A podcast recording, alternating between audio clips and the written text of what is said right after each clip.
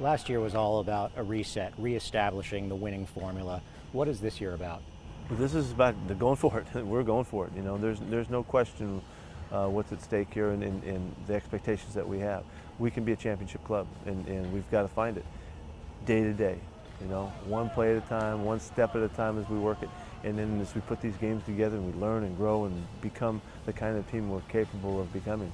It doesn't have anything to do with anybody else. It's about the guys in this locker room right now. And, and uh, first off, it'll be the competition to get the team settled. And then it'll be about the, the next steps uh, as we move into the schedule and just take it one step at a time. Russell with the snap, takes it, looks to the end zone, touchdown! Seahawks! Way to go, Russ! Nice job! What does it mean to have your franchise quarterback locked up long term? Well, I think it's it's valuable to everybody in every phase. You know, Russell's been a great Seahawk.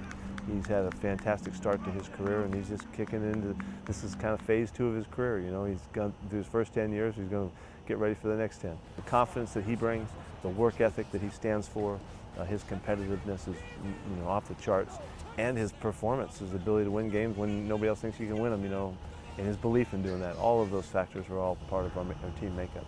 How did year one with him working with Brian Schottenheimer go, and where are there areas where that relationship can improve? Yeah, it was a big challenge here for, for both guys. You know, for, for Shotty, knowing that you know, he's got a franchise quarterback, he's got to find him, and he did. Uh, he challenged him. Uh, he's, he, he's taken over command of more football than ever before, and he'll just continue to get better at it. Uh, this is really the this is the, the golden part of, of, Russell's career now, where he can really benefit from all of the years' experience. Uh, I think the connection with Shotty has, has taken him to the next level of, of the learning, and uh, I think we should see him just take charge of the game even more than he has in the past. Ball is gone. Turning upfield is ball reaper. We know what Doug Baldwin brought on the field. What are you going to miss the most about him not being around the facility? Oh, it's just his, just his pure competitor that he was. Um, it showed up in everything that he was about. Uh, he was a fierce competitor. And in that, it, it generated a, a style of play and an attitude about his play. You know, I used to call him Angry Doug and all that, but what he really was was just a competitor, and he was a phenomenal battler. Um, and and it, it, played over into how he took care of his body and how he worked his body through. He, he would come back from things you could never think a player could come back from. Just crush the return to play times, you know, and, and uh, eventually, you know, it, it, caught up with him and he was banged up and he had to end his career. But um, that competitiveness is really the key.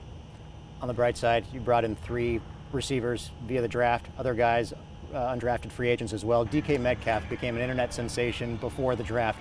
Fans are obviously really excited. What do you think the key to his success will be in finding the success at the next level? He just needs to get comfortable. He's so talented. He's explosively fast. He's extraordinarily quick for a big man. He's got a great catching range uh, that we've, we've witnessed already in our practices. Uh, he's level-headed. He's a good learner. Um, we need to find out how he battles and how he comes back when he drop a ball. How does he return to play? And after he makes a big play, does he come back and make another one? You know, we just need to find out his, his nature as a competitor as he plays for us. But there's, there's, there's nothing he can't do. And so we're really excited about it. When I say Seattle, what comes to mind?